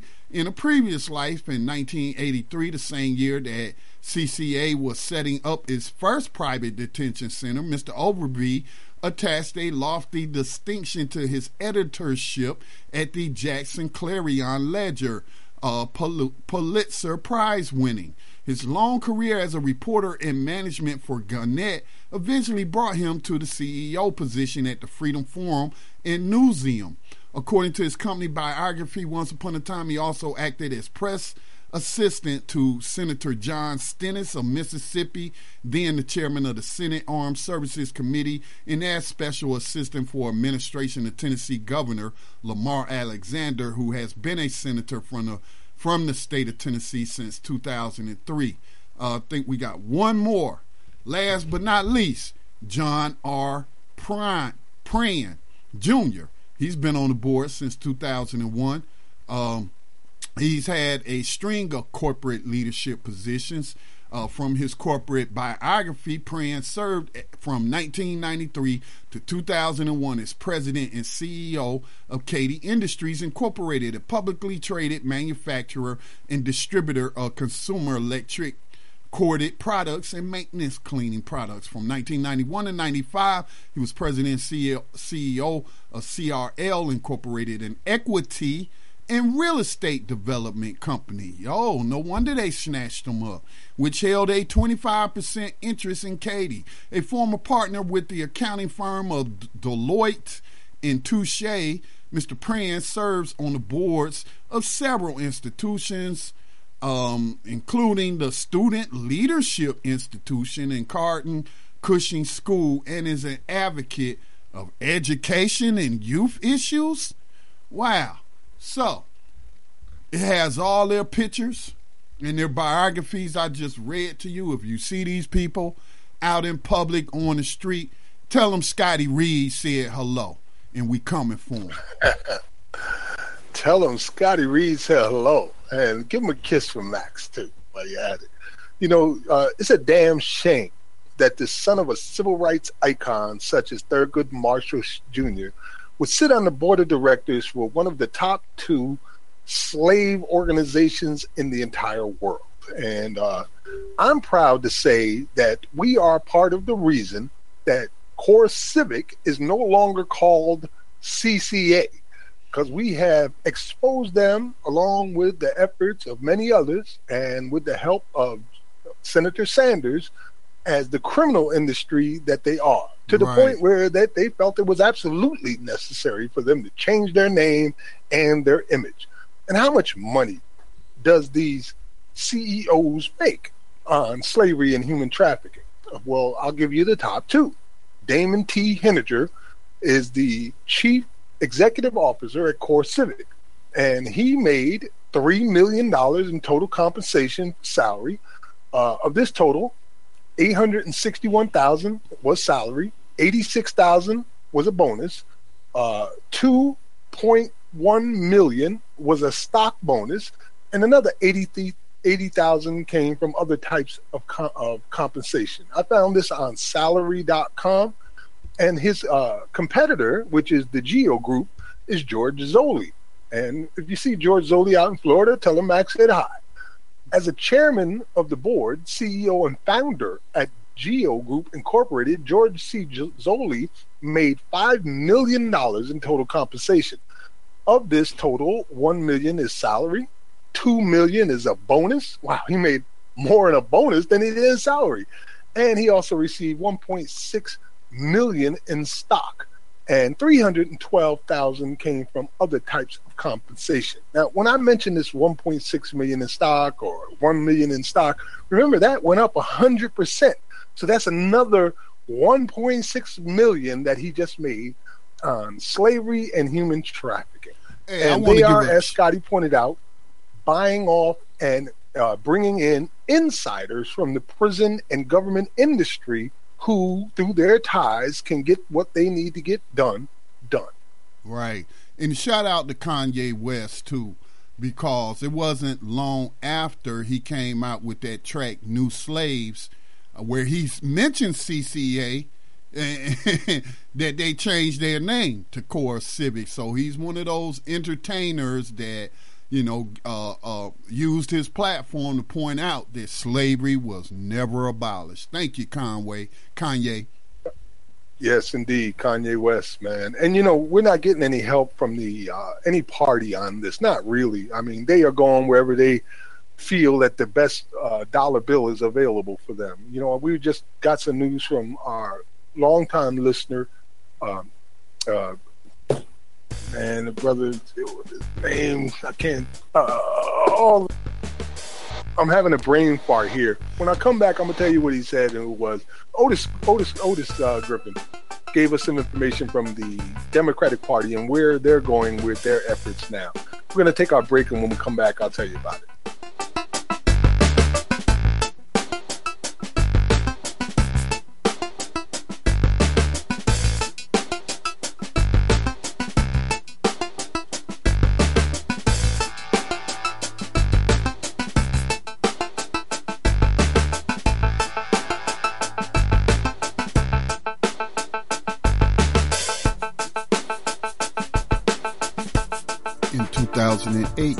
Talk Media Project launched the digital radio platform Black Talk Radio Network, the first such platform created to serve the black community specifically. Black Talk Radio Network has grown with a variety of radio hosts, digital radio stations, and podcasters. Web analytics say Black Talk Radio, the platform, has an online reach that ranks it among the top independent black media platforms in the world. All of this is possible because of financial contributions to the nonprofit Black Talk Media Project. If you love the work we do and the voices and perspectives we bring to you every day, make a donation today to ensure that Black Talk Radio is here in the future. Black Talk Radio is new black media for the new millennium.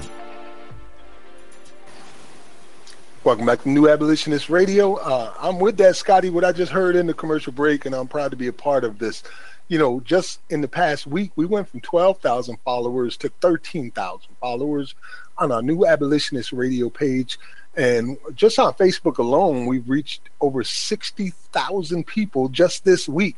That's not counting the other media outlets. We're reaching hundreds of thousands of people across the You mean our other every pages? single week. You mean our other pages, right? Yes. Yeah. Yeah, we man, we've already gone reached over a million people thus far, probably closer to two million through all our media operations. Amen to that, man. You know, I was mentioning Otis uh, earlier, and he's probably listening in now. Uh, but I want to thank him for pointing this out to us. What the Democratic Party is doing right now. It's an article that uh, came out from the Intercept, and it, I'll read a quote out of it, or just a couple of uh, of, of, the things that it says. It says after President uh, Donald Trump's upset election victory, Democratic insiders who worked on Hillary Clinton's failed presidential bid weren't necessarily relegated to the sidelines. Many, in fact, are cashing in as lobbyists by working to advance Trump's agenda. Lobbying records show that some Democratic fundraisers who raised record amounts of campaign cash for Clinton are now ret- retained by top telecom interests to help repeal the strong net neutrality protections established during the Obama administrations. Others are working on behalf of for profit prisons on detention issues, while others still are paid to help corporate interest pushing alongside Trump to weaken financial regulations. At least one prominent Clinton backer is working for a health insurance company on a provision that was included in the House Republican bill to gut the Affordable Care Act. While Republican lobbyists are more in demand, liberal lobbyists are doing brisk business that has them reaching out to fellow Democrats to endorse or at least tamp down vocal opposition to Trump agenda items. They go wherever the money's at. These hoes ain't loyal. I'm just saying, these hoes ain't loyal. Wherever the money is at. And when they talk about lobbyists, we know that the Clinton uh, campaign's top bundlers were lobbyists who were also employees of the uh, Geo Group and CCA. Well, there you have it, brother. We're down to like 20 minutes or so, and I guess we need to get in on our regularly scheduled segments. Um, I guess I'll start off with our rider of the 21st Century Underground Railroad. Uh, let me that do that you, one Scotty? next, and you do the um, the uh, uh, slave rebellion profile. Yes, sir. which you know we might as well eliminate the abolitionists in profile because those two are redundant because they're both profiling abolitionists so you know if you're cool with that we could just go with uh, eliminate that segment and just stick with the uh, abolitionists in rebellion Uh, the sound? rebellions. Yeah All right. I- Well, sometimes the rebellions are the result of more than one person, but I I guess we could we could do that to uh, extend time to give us a little bit more time on things. Yeah. So before we Um, go to the regular segment, I do want to share this one story uh, that you had posted, and this is not anything new to us that we've reported on over the years, but it just shows that the number hasn't changed or their practices haven't changed. And that's the article. I, I've, here it is right here. I may not be able to read it on um, the Washington Post, but again, police arrest more people for cannabis use than for all violent crimes combined. And no, I can't read the Washington Post article because I've reached my limit for reading articles on their platform, and I'm certainly not going to pay them uh, any money. Uh, speaking of Hillary Clinton uh, uh, campaign staffers, you know, they hired John Podesta to write over there at the Washington Post. So, but yeah, uh, it, it says on any given day in the United States, at least 137,000 people sit behind bars on simple drug possession charges, according to a report released by the American Civil Liberties Union and Human Rights Watch. Nearly two thirds of them are in local jails. So they ain't not spending most of their time trying to ca- catch rapists, bank robbers, and and other people guilty of violent crimes or suspected of violent crimes. No, They're going for the low hanging fruit. Let's just go ahead and snatch mm-hmm. up these people on simple drug possession. So there you go. You're right, Scotty. And the title says it all. Police arrest more people for marijuana use than for all violent crimes combined. And then you wonder why these prisons and jails are filled to overflowing. Indeed. Well, our rider of the 21st Century Underground Railroad today is uh, from the mlive.com, Detroit, and it says the Wayne County Prosecutor's Office has agreed to dismiss all charges against the 61 year old Detroit man who's been locked up for 42 years based on potentially faulty hair analysis evidence. The Western Michigan University Cooley Law School Innocence Project was able to successfully argue that Ledura Watkins deserves a new trial because hair comparison evidence used against Watkins does not meet today's scientific and legal standards. The WMU Cooley Innocence Project said in a statement Thursday Watkins was released today after serving 42 years for robbery and murder he did not commit and is the longest serving inmate to be exonerated in Michigan the WMU Cooley Innocence Project says, based on the National Registry of Exonerations. The Wayne County Prosecutor's Office hasn't proclaimed Watkins' innocence, a spokeswoman and assistant prosecutor, Maria Miller, issued this statement. After investigating the case, the prosecution agreed with the defense that the trial testimony regarding hair analysis given in 1976 was flawed evidence under the 2016 revised FBI standards for hair comparison, finding that there is insufficient evidence for a re- that there is insufficient evidence for a retrial.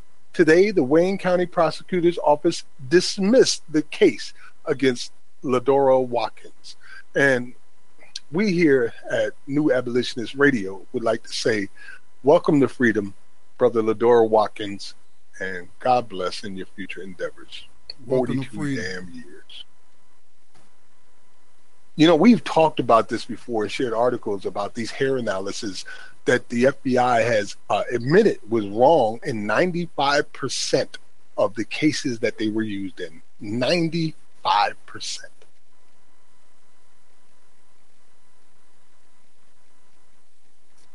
All right. Well, Scotty, did you say you wanted me to do the uh, rebellion, or yeah, did you I'll want do to the do rebellion? Say again. I can't I'll go you. ahead and do the rebellion. Okay, no, no doubt. All right. Well, well, Scotty will be handling our uh, "For Freedom's Sake: A History of Rebellion," and today we will be remembering the Amistad Slave Rebellion of 1839.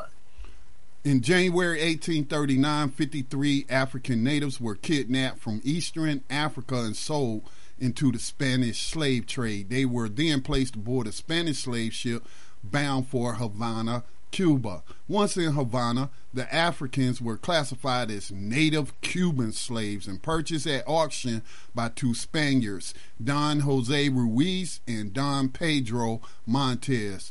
The two planned to move the slaves to another part of Cuba. The, I'm not calling them slaves, the victims were shackled and lo- loaded aboard the cargo schooner Amistad, Spanish for friendship, for the brief coastal voyage. However, three days into the journey, a 25 year old victim of slavery named Sengbe Pieh or Cinqué to his Spanish captors broke out of his shackles and released the other Africans. The victims of slavery then revolted, killing most of the crew of the Amistad, including her cook and captain.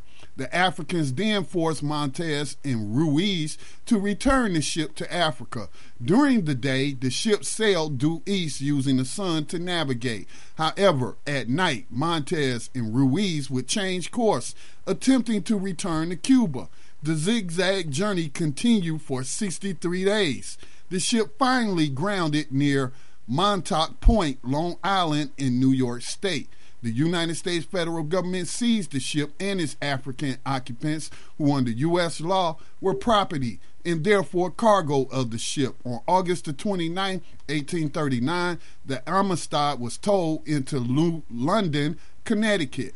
The government charged the victims of slavery with piracy and murder and classified them as salvage property. The 53 Africans were sent to prison pending hearing of their case before the U.S. Circuit Court in Hartford, Connecticut. The stage was set for an important, controversial, and highly politicized case. Local abolitionist groups rallied around the Africans' cause, organizing a legal defense hiring a translator for the Africans, and providing material support. Meanwhile, the Spanish government pressured the U.S. President Martin Van Buren to return the victims of slavery to Spain without trial.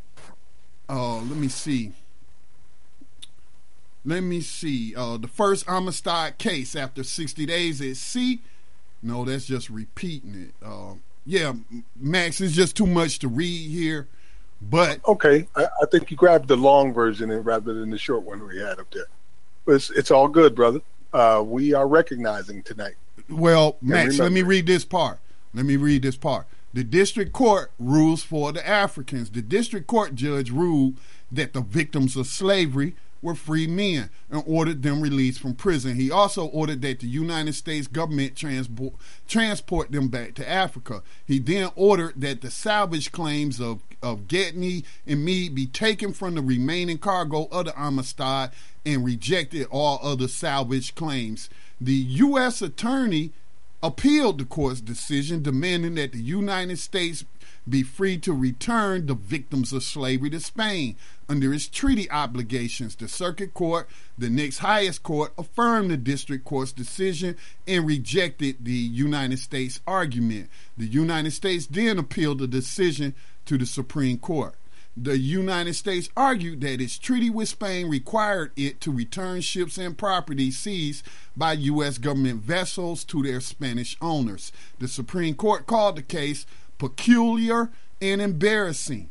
It ruled for the Africans, accepting the argument that they were never citizens of Spain and were illegally taken from Africa where they were free men under the law. The Supreme Court accepted that the United States had obligations to Spain under the treaty, but said that treaty never could have been intended to take away the equal rights of Africans. The Supreme Court also rejected a fairly novel argument by the government. The U.S. argument argued that the Africans should not be freed because, in commanding a slave ship and piloting, piloting it into the United States, the Africans violated the laws of the United States forbidding slave trade. The Supreme Court stated that the slaves could not possibly intend to import themselves into the United States as slaves or for the sale as slaves. Once the Supreme Court finally affirmed the freedom of the victims, they sailed back to Africa on the ship Gentleman. Now, just I want to add to this is that um, 13th Amendment was was it it was not in effect at the time so I don't know what they're talking about. Uh, uh, they weren't even claiming they abolished slavery until 1865. So, but I think what they're talking about is they the outlawed the, the, international trade, you know, of, of going to Africa and the transatlantic, what's known as the transatlantic slave trade, they outlawed that. And, but they, right. you know, most of the people who were enslaved on this continent um, we're not born in Africa, but we're bred in America. And I said bred for a reason because they were bred. They were bred like cattle. This wasn't happy people entering into a relationship, getting married, and having children. No, these these human beings were bred like cattle to make more uh, victims of slavery and the vast majority of people affected by slavery here in the United States were born right here on this continent. Right. And not only were they bred, they were crossbred, sometimes for no other reason than to simply provide a night's entertainment for somebody who wanted exotic an exotic woman who was part French and part black or part Irish and part black living in whorehouses in places like New Orleans. Well, New Abolitionist Radio salutes the the victims of slavery uh, connected to the Supreme Court case concerning the Amistad. Salute. Hey, Scotty, there's one last thing I want to uh, mention before we get into our final comments. Sure. And that is, uh, as you know, I have been observing the Convention of States as it grows momentum and gains more and more states uh, on their uh, side who are moving to uh, go into a constitutional convention where they'll be able to change certain amendments or add more amendments. Well, just recently, as of today in the news, North Carolina is the next state considering being a uh, part of the Convention of States. I uh, put that up on New Abolitionist Radio so you can look for, further into it, and maybe you know some legislators in North Carolina that will be willing to represent us in such an endeavor. I, I seriously that doubt that, Max. I seriously doubt that. We got a bunch of redneck racists. Uh, in in most and, and again, I'm not a partisan person, but these Republicans at the state legislature are off the chain. So no, I do not see any of them uh, that will be on common ground with us. Um, you know, it, it won't hurt for me to to reach out and mention it to the um, senator and the state representative over this particular district I live in. But I, am telling you, Max, these these people are off the chain here, man. Well, they have the backing of Senator Norman Sanderson out of North Carolina, and what you just mentioned is my biggest concern that this movement to rewrite the Constitution is being led and populated by racist Tea Party members, Republican parties, hardcore racists and white supremacists. There are no minority faces in representation at all in any of this. So that is a huge problem that could lead to terrible consequences for us as a nation. But on the other hand, it is a, a great opportunity if we can finally get involved in this to become a part of uh, a convention of states in order to uh, to push our agenda of removing the exception clause from the 13th Amendment and finally ending slavery. It's certainly worth monitoring for those who are interested in uh, being a part of real change. Well, that's all I wanted to mention, Scotty. We're coming up on the last few minutes of our program. Was there uh, anything in particular that you want to, to cover or any final comments that you want to add? Yeah, I'm to keep it short. We only got a few minutes left. Um, in slavery that's that's it. In slavery. Slavery was never abolished. The 13th Amendment says it plain in plain English. Read it if you doubt what I say.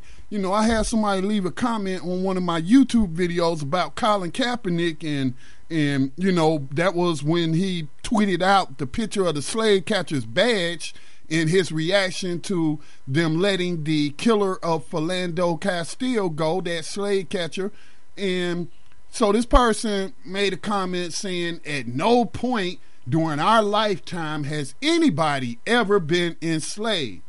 And I'm like, okay, you can argue with me all day long if you so choose. But you can't argue with that 13th Amendment. That's the supreme law of the land. So it ain't that Scotty's telling you that slavery was never abolished. It is the Constitution that's telling you slavery was never abolished. And so some people want to feign ignorance because guess what? They don't want to abolish slavery. So if you want to abolish slavery, we hope that you become a part of this movement, and we hope that you will meet up with other abolitionists in Washington, D.C. on August the 19th across the street from the White House from noon to 5 o'clock p.m. in Lafayette Park. Hope to see you there. Same sentiments for me, Scotty. Uh, for those that are not really aware of the uh, monumental uh, weight of what's about to occur we are about to have the largest gathering of slavery abolitionists ever recorded in the history of the United States. That gives you a clue about how serious this is. Well, here's my final comments. Some call our vision of abolition, uh, abolition unreasonable, unrealistic. But from our perspective, you're the people being unreal, unreasonable and unrealistic. This is a fact. You can't legislate or regulate hate. There is no law you can write that will end the fallacy known as white supremacy. No municipal codes that will end racism. You are talking about what's in somebody's heart. It's about as realistic as thinking you can legislate love. Fact. You can legislate an end to legalized slavery. That is, as long as another exception clause isn't slid in by slavery supporters. You can take out the clause from the 13th Amendment ban for profit prison industries from the U.S., divest as a nation from their stocks, remove and repeal widespread oppressive laws and codes, and free innocent people from bondage and restore communities to health. You can retrain people for new industries and services that don't hinge upon how many people are locked in cages or walk in shackles, on how many people and communities have been reduced to abject poverty. White supremacy is an idea slavery is a constitutional codified fact of our existence. The former can't exist without the latter. So you tell me which one of us is being unreasonable. And I want you to remember this above all other things abolition is a reason for a revolution so we can finally know some peace. Peace. Rise up, rise up, rise up,